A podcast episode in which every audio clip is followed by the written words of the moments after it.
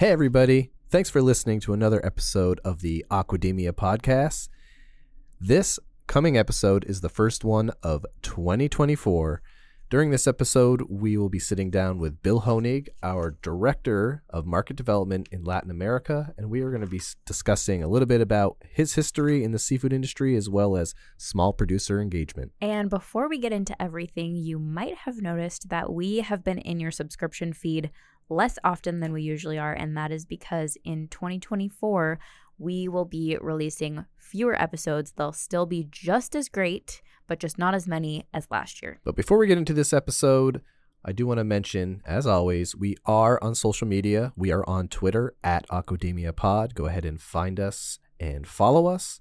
We do have a contact form located at globalseafood.org slash podcast. If you need to contact us for any reason, you want to be a guest, you have topic suggestions, whatever the reason, you can do that on that online form. Speaking of online forms, we now have a new feature that's going to be a highlight of a few episodes this year in 2024 where we want your input to help us mold a conversation with an expert. So in March, we will be recording an episode with our in house dietitian. If you want your questions asked to our in-house dietitian, we highly recommend that you go to globalseafood.org slash podcast, scroll down past that form I just mentioned, and find our very quick survey. You can go on there and fill out the few questions that we're going to ask you. We are going to figure out which ones were asked the most, which ones are really intriguing, and then we are going to sit down with our in-house dietitian and ask her those questions. It's going to be great. And like Justin said, the survey is only, not, it should take you a minute and a half. So it's super quick and easy. And we would love to hear from you. Also, as always, if you like what you're listening to, then be sure to subscribe to Aquademia on whichever podcast platform is your favorite and leave us a rating and review.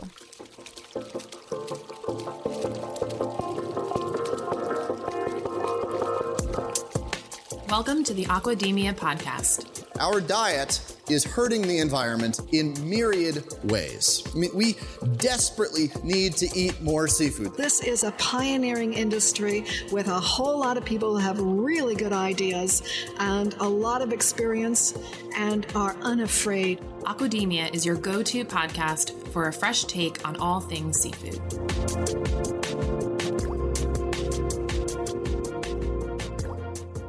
Today, we are sitting down with Bill Honig, one of GSA's own. Bill is the Director of Market Development down in Latin America. Bill, thanks for joining us today. Hey, thank you very much for having me. So, during this episode, we're going to be talking a little bit about you, and then we're going to be talking even more about small producer engagement. Kind of a hot topic, something that GSA is spending a lot of time and energy on something that you and your team is spending a lot of uh, time and energy on, and, and we kind of want to dive into that space with you today. Uh, but before we do that, our first question is going to be about you. So, reflecting on your journey, could you provide our listeners with some highlights on the path that led you to your current position in the seafood industry? Well, um, I guess I would start by saying uh, I grew up in, I was born and raised in Mexico. I grew up in Hermosillo, Sonora, which is a uh, mining community.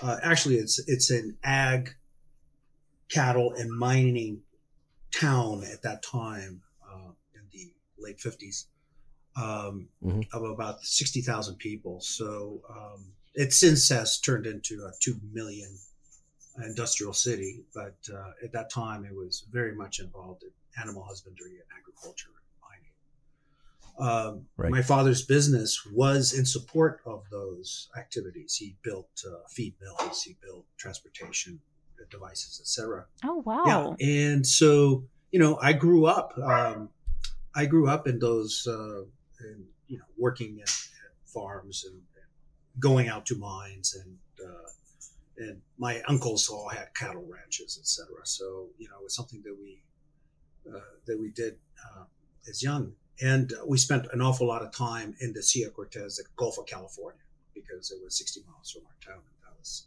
that's what we did. My dad was a big outdoorsman. Um, mm-hmm. I went to school at University of Arizona in Tucson, and uh, I was here on a scholarship, but the scholarship was swimming and water polo, so they don't pay for the whole thing. Uh, so I was working in restaurants, and uh, one day, I mean, nice restaurants, and uh, the chef at one of the restaurants, Chef Mackey, he was developing southwestern cuisine, and he said, you know, I want to use local fish. So can we get fish out of the Sea of Cortez, out of the Gulf of California? And mm-hmm. I said, well, I think I can. You know, I knew the area. And so I spent a couple of weeks down there and then decided it could be a business. So I started a business uh, importing uh, fish from Mexico. I was buying from uh, small artisanal producers, um, the Seri Indian tribe or the Seri tribe in Mexico. And then from there, it, it just kind of snowballed. I, I ended up working for Shamrock Foods, which is a multi billion dollar food uh, broadline distributor, and I went in, and I just followed that path, and um, and ended up uh, running shrimp farming operations in uh, Central America, because the transition from in those in those years from the 70s, 80s, and into the 90s was that that's when aquaculture really started developing, and uh, I thought that there was a really cool activity. Um, you know, I, I, was seeing how we were fishing and extracting from the oceans, and I thought, you know, uh, aquaculture is, is a nice alternative to that.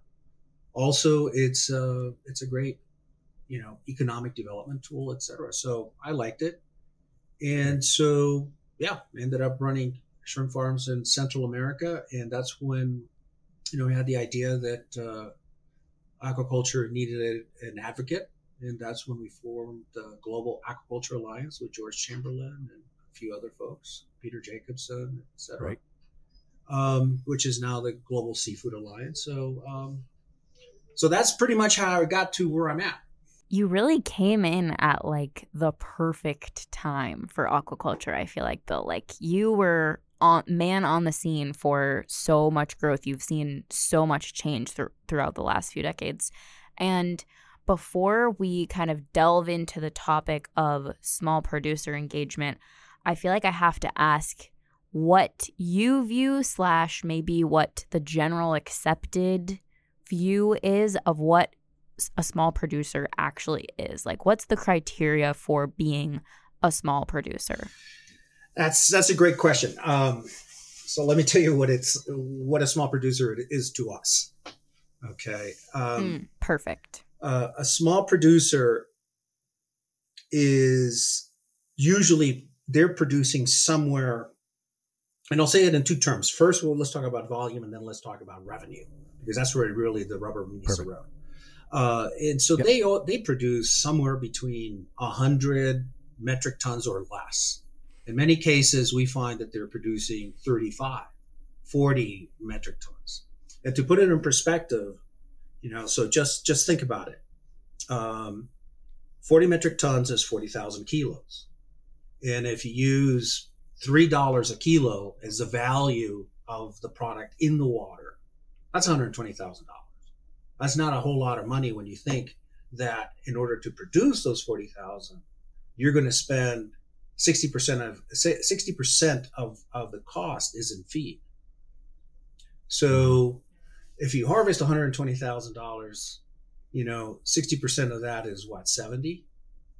So it's, it's, you're, you're not talking about wealthy people. You're talking right. about the people space. that I grew up with working out on the farms and, and small agriculture that, that are basically scraping a living off the land, so to speak yeah, I'm sure it makes it very vital, right? That not only do you know what some of your cost outrates are as long as feed is concerned, but health and welfare of the species that you're raising, right? Is it a high cost species? Like, what's the return on investment?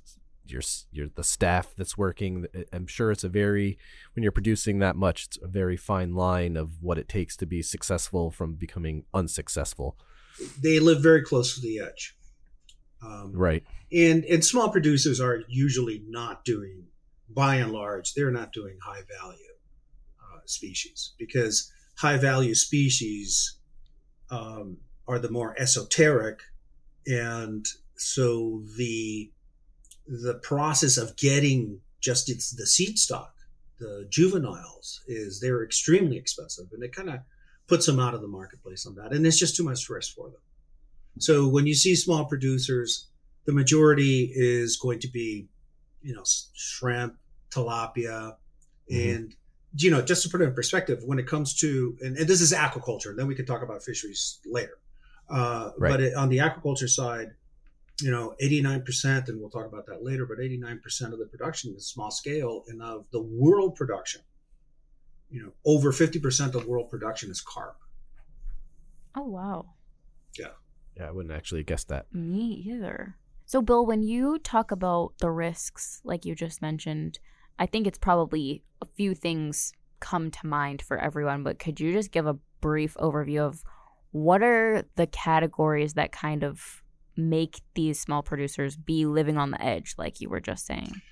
Well, on the on the let's talk about let's go alphabetically. So we'll talk aquaculture and then fisheries. So on the aquaculture side, it's it's not that hard. on the, AF.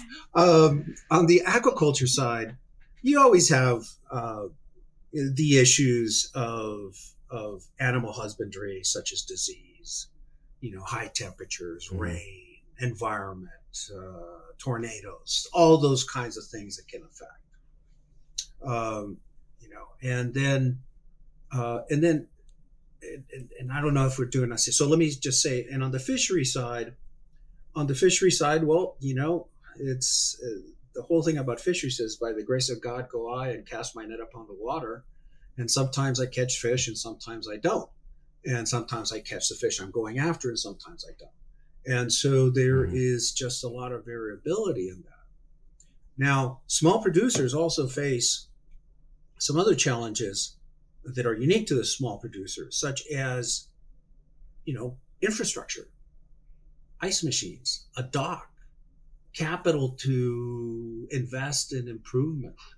Um, you know, you have small volumes, so it's you know you, you don't you, you can't attract or have difficulty with larger customers. You end up selling a lot of your product uh, side. You end up selling a lot of your product, um, you know, locally, and and so you don't have access to a whole lot of markets. So those are some of the uh, challenges that face uh, that the small producers face. Uh, we estimate that in many cases, you know, the the waste factor for small producers is is probably somewhere around thirty to forty percent. And that's tough when you're close to the margin at Right, any given right. point in time. Exactly. So, I don't think your response to this next question is going to be a, a shock to a lot of people, but I do think it's important that we talk about it and and kind of get that information out there. But why is it important for the seafood industry to uplift these small producers? Well, I, you know, I don't know if it's as important to the seafood industry as it is important for humanity. Okay, so Right. Mm. let's Well just let's just put it in perspective. Um, forty percent of the world production in fisheries is small producers. Okay, uh, small fisheries account for over five hundred million livelihoods. And if you look regionally, that it, those numbers vary. So in Asia, small producers are more around 50 to 55 percent of the production. In Africa, they're 60 to 70 percent of the production. So small producers, just as this is just fisheries. This is small producers have an enormous impact on the local communities because the you know according to FAO much up as as much as 80 to 90 percent of small producers product ends up being consumed locally.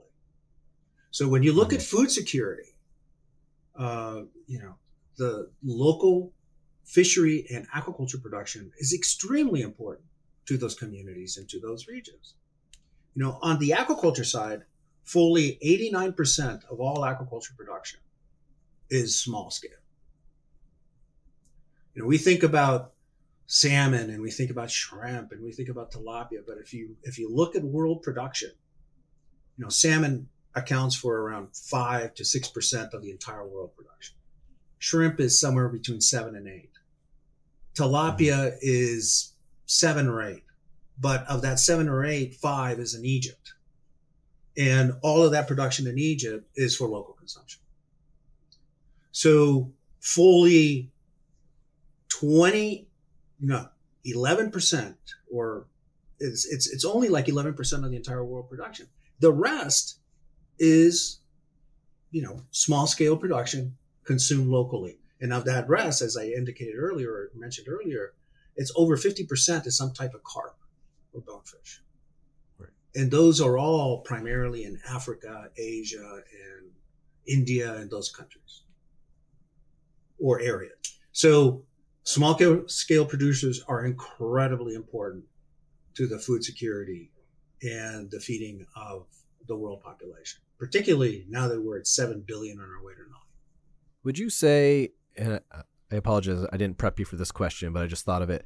Would you say over the last five to 10 years, you've seen more of an increase in, in small producers, or has there been more of a decline? And I don't know if that's from economic reasons, you know, pandemic reasons. Like, what is what is your take on that? It uh, it depends. So on the aquaculture side, there's an increase. On the fishery side, there's a decrease. Why is Uh, that? Aquaculture, because well, let's talk about fisheries first, and then we'll go back because fisheries is a quick answer. Okay. The reason on fisheries Yep. is depletion of the resource, uh, environmental degradation, uh, climate change. Um, also, you know, think about this: uh, migration. We just we just Yep. turned the corner. I think it was three or four years ago. I don't know the exact date, but we turned a corner, and for the first time in human history, we are an urban world. There are more people living in cities now than there are living uh, in rural areas, and Yep. that is particularly true of coastal communities. Now, on the aquaculture side, uh, I mentioned earlier that that uh, aquaculture is a great economic development tool, and that's why they keep increasing. Uh, aquaculture is the cost of entry for aquaculture. It tends to be low. I mean, if you're going to be doing shrimp or tilapia or carp or something like that, it's it's basically hole in the ground water in it. You know, it doesn't take it doesn't take too much of an investment Yep. to to start an aquaculture project of that nature on, on an artisanal way. Um, Yep. And and then from an from a revenue potential, you know, it's it's f- fish or raising some type of uh, fish protein, be it shrimp or whatever, is is quite a difference than than just agriculture. Uh, so take for example Michoacan, Mexico, which is where our friend Citlali lives and everything else. And there's and in that area over the past 20 years, mind you, this these are mountains, and the people there were very very poor, and the way they made their living was by basically logging the mountain. So Mhm. not very environmentally sustainable or long term. But when they started down the path of trout farming, which was introduced by Citlali's mother in 20, uh, 20, 25 years ago, you know, it, it led them to now take care of the environment because that's where the, that's where the trout grows. But think about this in a, in a half hectare of land, you can grow trout and make more money than growing corn and 20 hectares. So is it's it can be I don't want to say lucrative, but it sure beats raising it, it- it's you're raising an animal that you're going to sell for two or three dollars a kilo versus selling corn for 30 cents a kilo. hmm Mm. So from that standpoint, it, it offers a great um, tool for or opportunity for development for economic growth. Not to mention, it's a healthy protein source, which in food deserts, it's hard to find. Exactly, and it's and it's super efficient. Uh, because just think, you don't use water; you're renting water. Uh, the it's not like you consume the water that you grow the trout in. The water comes in and the water goes out. So you basically use it for an hour and then it goes. And the feed conversion on trout is, you know, less than two. So compared to beef, which is seven to eight. So it's, mm-hmm. and, you know, and you don't need the land space, et cetera, et cetera. So it's a very efficient way of raising animal protein. And for some of our listeners who aren't industry specific, when you mentioned feed conversion or feed convert FCR feed conversion ratio, right? Like I think the beginning of this episode we talked about how much of your expense goes into feed. So if you're raising a species that and so feed conversion ratio, I'm not the expert in that, but my general understanding of it is how much feed does it take to produce what is that? One So it's so feed conversion is basically how many pounds, kilos. It's a unit of uh, so so yeah. whatever unit of measurement you use, and and it's so let's just talk pounds because our audience tends to be in pounds. So to produce a pound right. of trout, you're going to need two pounds of. I'm just going to round it up. You need two pounds of feed, okay. and to produce yeah. beef, you need somewhere between seven to eight pounds of of, of feed mm-hmm. to produce a pound so in an ideal situation, you want to have that that conversion feed conversion ratio as close to like one to one or uh, as you yeah, possibly can, right? Correct. Or less. And in some areas, you know, tilapia, for example, and, and carp is, of course, you don't even feed carp. Let me just put it that way. It's it's you, they they feed off of the natural environment, the, the plankton and zooplankton and phytoplankton that exists. Mostly they're herbivores, so they'll they'll eat algae and things like that. So so think about that. You know, you have you have an animal that's just going to basically live off of the environment that you just create the environment in which they can uh, thrive. Um, and so, in, in, the case of tilapia, I've, I've, seen operations where they are pretty close to one to one because they mm-hmm. create a biofloc, they create an environment that there's naturally occurring feed to complement the manufactured feed that they're giving. And to clarify again for our listeners, we're talking about farmed or yes, we're talking about aquaculture. Wild fisheries, you don't need to worry no. about that. They're eating whatever they exactly. eat. Exactly. Wherever you're catching them. Speaking of wild caught fisheries, I think it's we've we've touched on it a little bit so far, but can you just give an overview kind of what you did with talking about aquaculture and what percentages of small producers? Can you give some sort of overview on what small scale fisheries look like and how they fit into the larger seafood landscape? Well, so small scale fisheries, fisheries is, is a is is a as I mentioned earlier is uh, has been decreasing, and and fisheries are facing, in general, they have the same challenges that aquaculture in regards infrastructure, access to market, capital, etc. But fisheries have an added component is in that they're they're they have to deal with environmental degradation. They have to deal with climate. They're much more affected by climate change. Uh, they're much more. Uh, they're affected also by uh, bad previous practices. You know, uh, whereas we thought that the ocean was infinite and we could just pull fish whenever. Um, and now the realization is that uh, we can no longer do that. Uh, they're also facing a lot of pressure, and I see this in the northern Gulf of California and in some areas that, you know, you have communities that 20 years ago had 900 inhabitants that were making a living fishing. And you go back, and now there's mm-hmm. 10,000. And they're all trying to make a living of fishing. And that just puts a lot of pressure on the resource and the environment. Mm-hmm.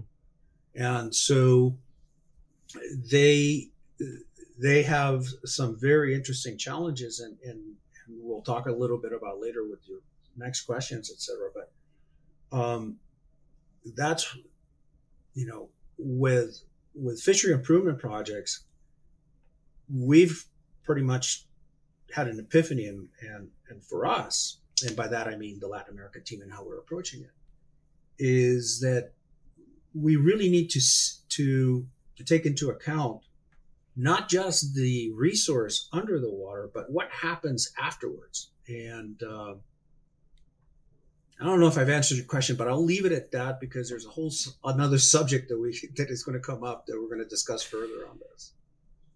Yeah, and you alluded to it, and we're going to jump into that. So, tell us what you and your team down in Latin America are doing right now, as far as initiatives, support mechanisms. What are you implementing to help assist these small producers in your area? Well, we've been we've been learning and uh, we've been on a journey the last three years, and uh, it started it started with aquaculture because that's what we know best.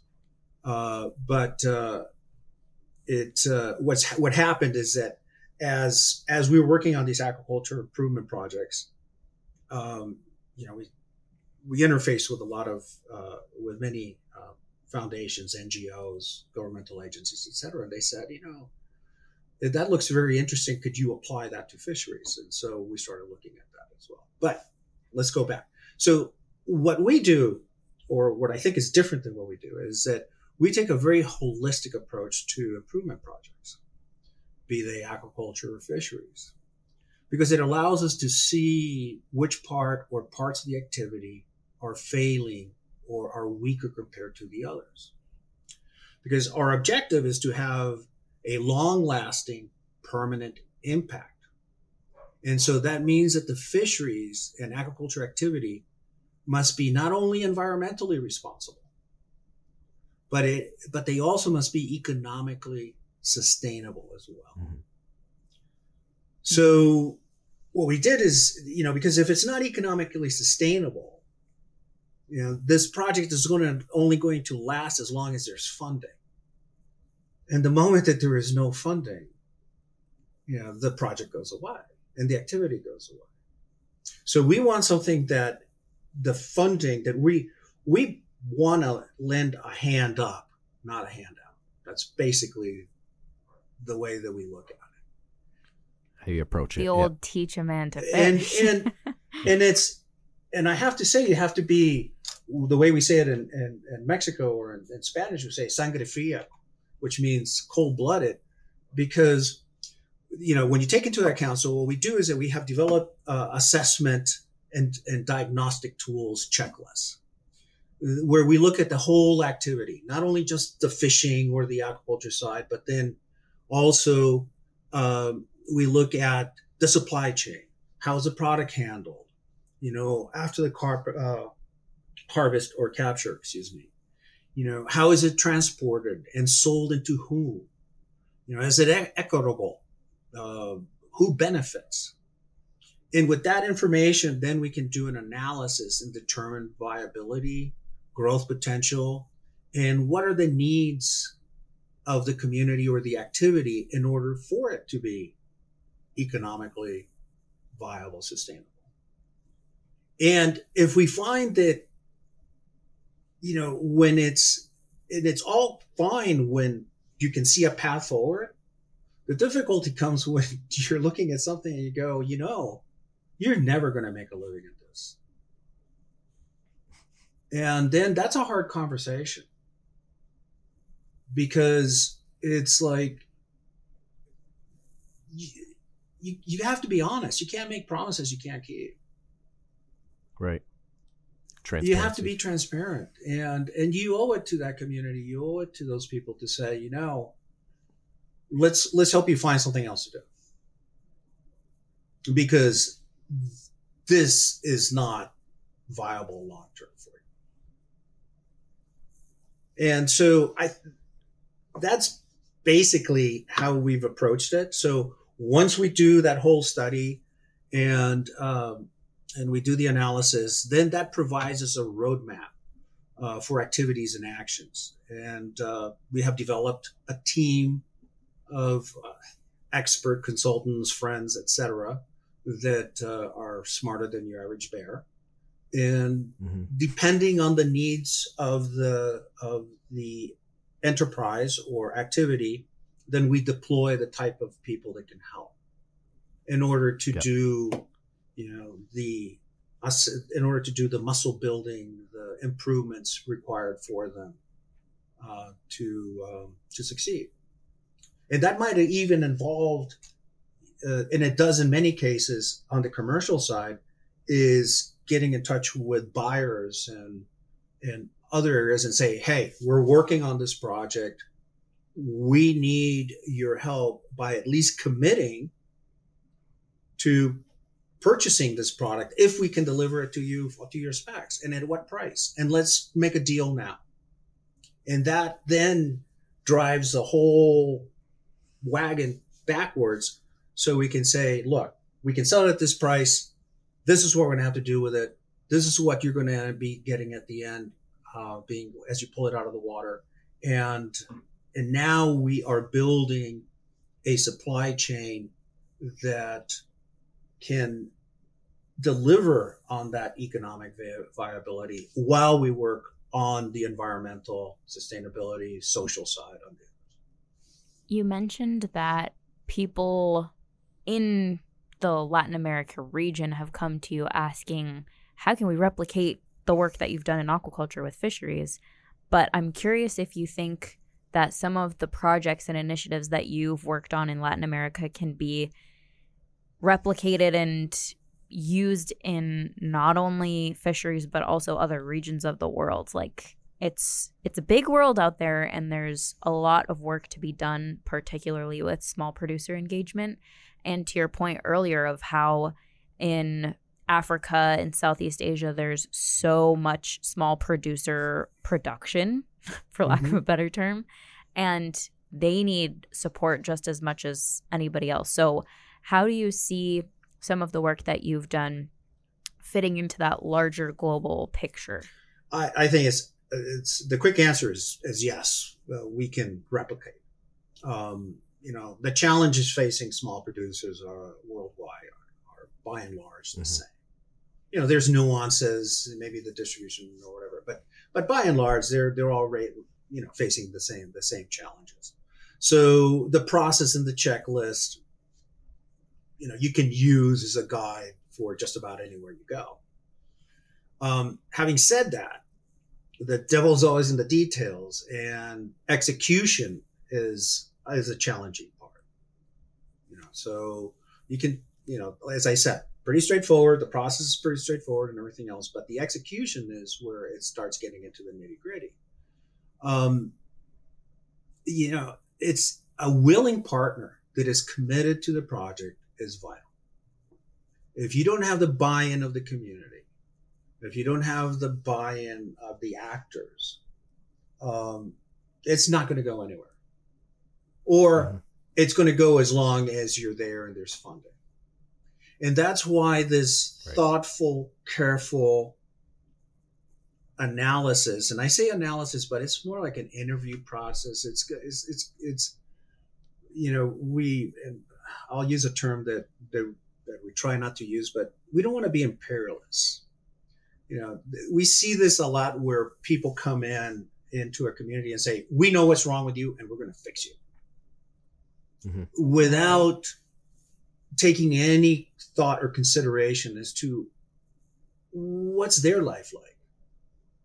What have they what are what are they facing? What do they think is their biggest problem? And what do they wish for or what kind of help they wish for the most? Yeah, they know their needs better. Than exactly. so it's incumbent upon us again in this process in this checklist to be very to be very thoughtful about taking into consideration and understanding what their challenges are and what they're facing on a day-to-day basis. And that's going to then make us better or uh, in in in terms of how do we provide assistance how do we provide guidance how do we provide help. Well, and I think the key to all this, Bill, like you've continued to say, right, and why it's it, it's almost I wouldn't say easy, but what makes it less challenging to to recreate the success that you're having in Latin America at a global scale is the process, right? How do you Yes. approach it, right? It's asking all those questions and I'm sure as you've been doing this over time, that process you have fine tuned. You know which questions to ask, and you know, like, based off these responses, you now know which tracks to go down. And I, I feel like as that gets more refined, it becomes maybe a little bit easier or maybe faster to get to conclusions and figure out next steps. Well, I can tell you that we made a lot of mistakes. and so, and so a lot of all good things yes, come from we made a lot mistakes, of mistakes, though, right? which means that we've learned a lot.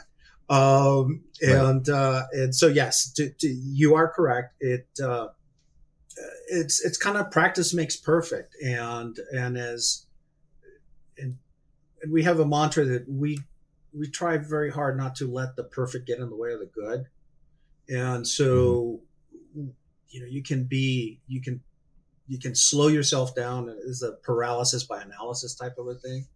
So um, we know we're comfortable making mistakes and i know that that's going to sound weird um, because if we make a mistake what we do is that we try to make it as small as possible you know we, Yep. we you know making making a bunch of uh, small mistakes and learning from them is is is in our view acceptable is you try not to make a, mis- a mistake big enough to break everything um, so Right. let's let's let's put it in context you know and and so it because that's the only way that you learn. That's the only way that you adapt. And so um yeah uh, the more you do it the better you get at it. Um it's like interviewing people etc now that's not to say that we've had success 100% of the time. No. Um Mhm. you know we've we've had some experiences where issues outside of operational activities have made projects unfeasible you know uh, things like Yeah. uh, like a socially fractured community you know uh, lack of security. There's places in, uh, in in latin america where the cartels or the gangs are so prevalent that you just can't work there. And and neither can anybody else. Uh, you know we've had uh, in, in in certain countries uh, you know they it doesn't matter your good intentions uh, they see you as an american imperialist or a united states imperialist and they don't want to work with you. Um, and so you know so so those are some of the things that you have to deal with and and so and and work your way around them. Like okay you don't want to deal with americans? Fine. We'll get a team of mexicans or whatever you know we just you see what you can do. Or look there's a lot more need than we have resources. And so we're going to apply the resources where where we're going to have uh, the best uh, possibility for success So switching gears a little bit, um, how does certification programs factor into the equation when it comes to propelling the progress of small producers within the industry? Well, I can I can I can speak about GSA and the and the BAP standards and and uh, and the new standards that we have, the responsible fishing vessel standard. Yep. In most cases, it's it's simply too expensive and time consuming uh, for for these uh, small producers to engage in a certification process. Where the value comes from, and and we do the and we use this a lot, particularly on aquaculture improvement projects, is lies in the standards, because the standards are provide a roadmap towards improvement. So you basically what what we do on the aquaculture side, and uh, and we're going to be doing this on the fishery side as well, is you go in and you do basic you do a diagnostic analysis. You send a, a an auditor to go in there and say, "Hmm, this is where you know there's red flags. This is where these are the areas of improvement. And then what we do is that as part of the process, we prioritize which are the things that needs to be done first, uh, which are the things that are going to have, uh, and we base that on on impact, the ones that are going to have the greatest impact towards the economic vi- viability and the improvement of your operation. And so, um, so that's where the value of of the certification programs come in. It also comes in, and and I'll say it again in particular because of, of GSA. It, it comes in because of our reputation and the fact that uh, over the years we have built um, a, a, a, remarkable network of like-minded people and uh, knowledgeable people and experts that um, we can convene and apply towards problems and apply towards challenges. Yeah. Um, know, we can, uh, and so and so that's how, you know, that that's the way we see our role. We see our role is is and again it's there's two different aspects one is on the aquaculture side and the other one is on the on the uh, fishery side uh, but we see our role as as is program imp- or improvement and not only on the production side in the case of aquaculture and fisheries but also on just the whole as i said value chain chain of supply chain throughout the system in order to extract the maximum amount of value that then can be returned to the small producer. I know that we've we've covered a lot of ground here. Uh, I want to make sure that before we run out of time, that I give you a platform to is to discuss anything else that we haven't uh, talked about so far with the questions that we've asked you. Is there anything else, Bill, that you'd like to get out to our audience while we have their attention? Well, I so we talked a little bit about waste earlier, and um, and so let me just say this, and I think that we we should really, I would encourage us, I would encourage the audience or anybody that's listening to to really consider how we consume things.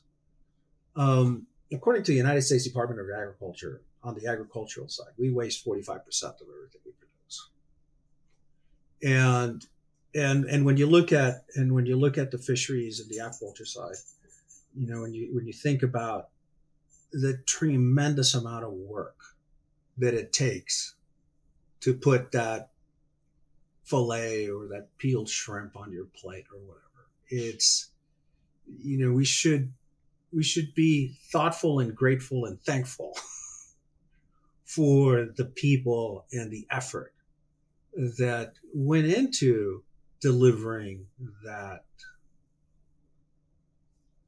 food, that that nourishment that is on your plate. Uh, we sometimes, many times, I don't know, but we don't we don't seem to appreciate what it takes. Never mind the the animal itself. So, um,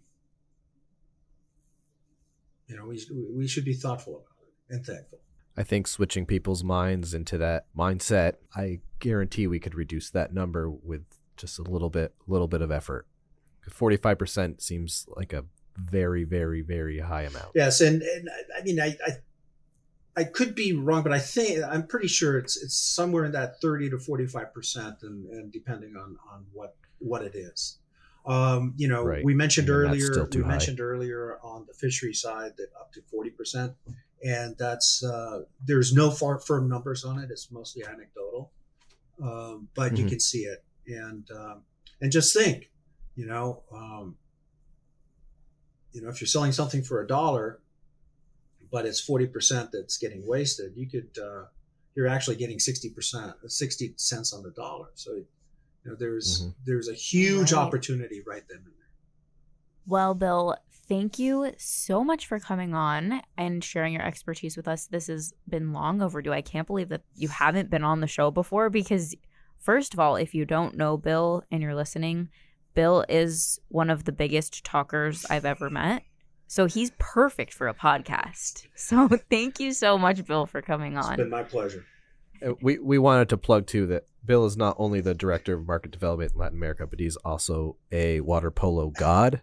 And I, uh, okay, while while you have the platform, we usually don't we we usually don't have self plugs. But I can you just tell us what you recently accomplished with your water polo oh team? yes, we were. Uh, thank you for that. We were at, uh, at the Masters at the World Masters Water Polo Championship, and uh, we came in third.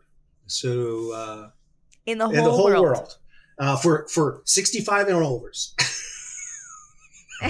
okay, so we beat the Can- we beat the Canadians, we beat the Argentinians, we we beat a, a slew of Japanese teams, but we were there. that is amazing. Well, let, just to reiterate what Maddie said, Bill, thanks so much. This was overdue. We appreciate you coming on. We appreciate all the hard work you and your team are doing down in Latin America, and we will be chatting with you soon. Well, thank you again. It's been a pleasure.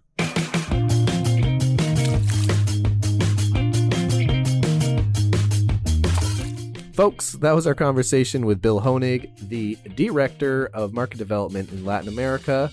Uh, I hope you enjoyed this episode. I hope you learned something. Remember to follow us on Twitter at AquademiaPod, to go to globalseafood.org slash podcast to fill out our online form if you want to contact us, and also fill out this new feature for 2024, our online survey. It's quick, it's easy. Your questions may get picked to be asked on the show. So please go check us out on both of those sections. Uh, we look forward to hearing from you. And if you liked this episode or any episode that you've listened to of ours, be sure to subscribe to Aquademia so that we can get downloaded to your device every time we release a new episode and leave us a rating and review. So that's about it. Thanks so much for tuning into this episode, and we will talk to you next time. Ciao. Bye.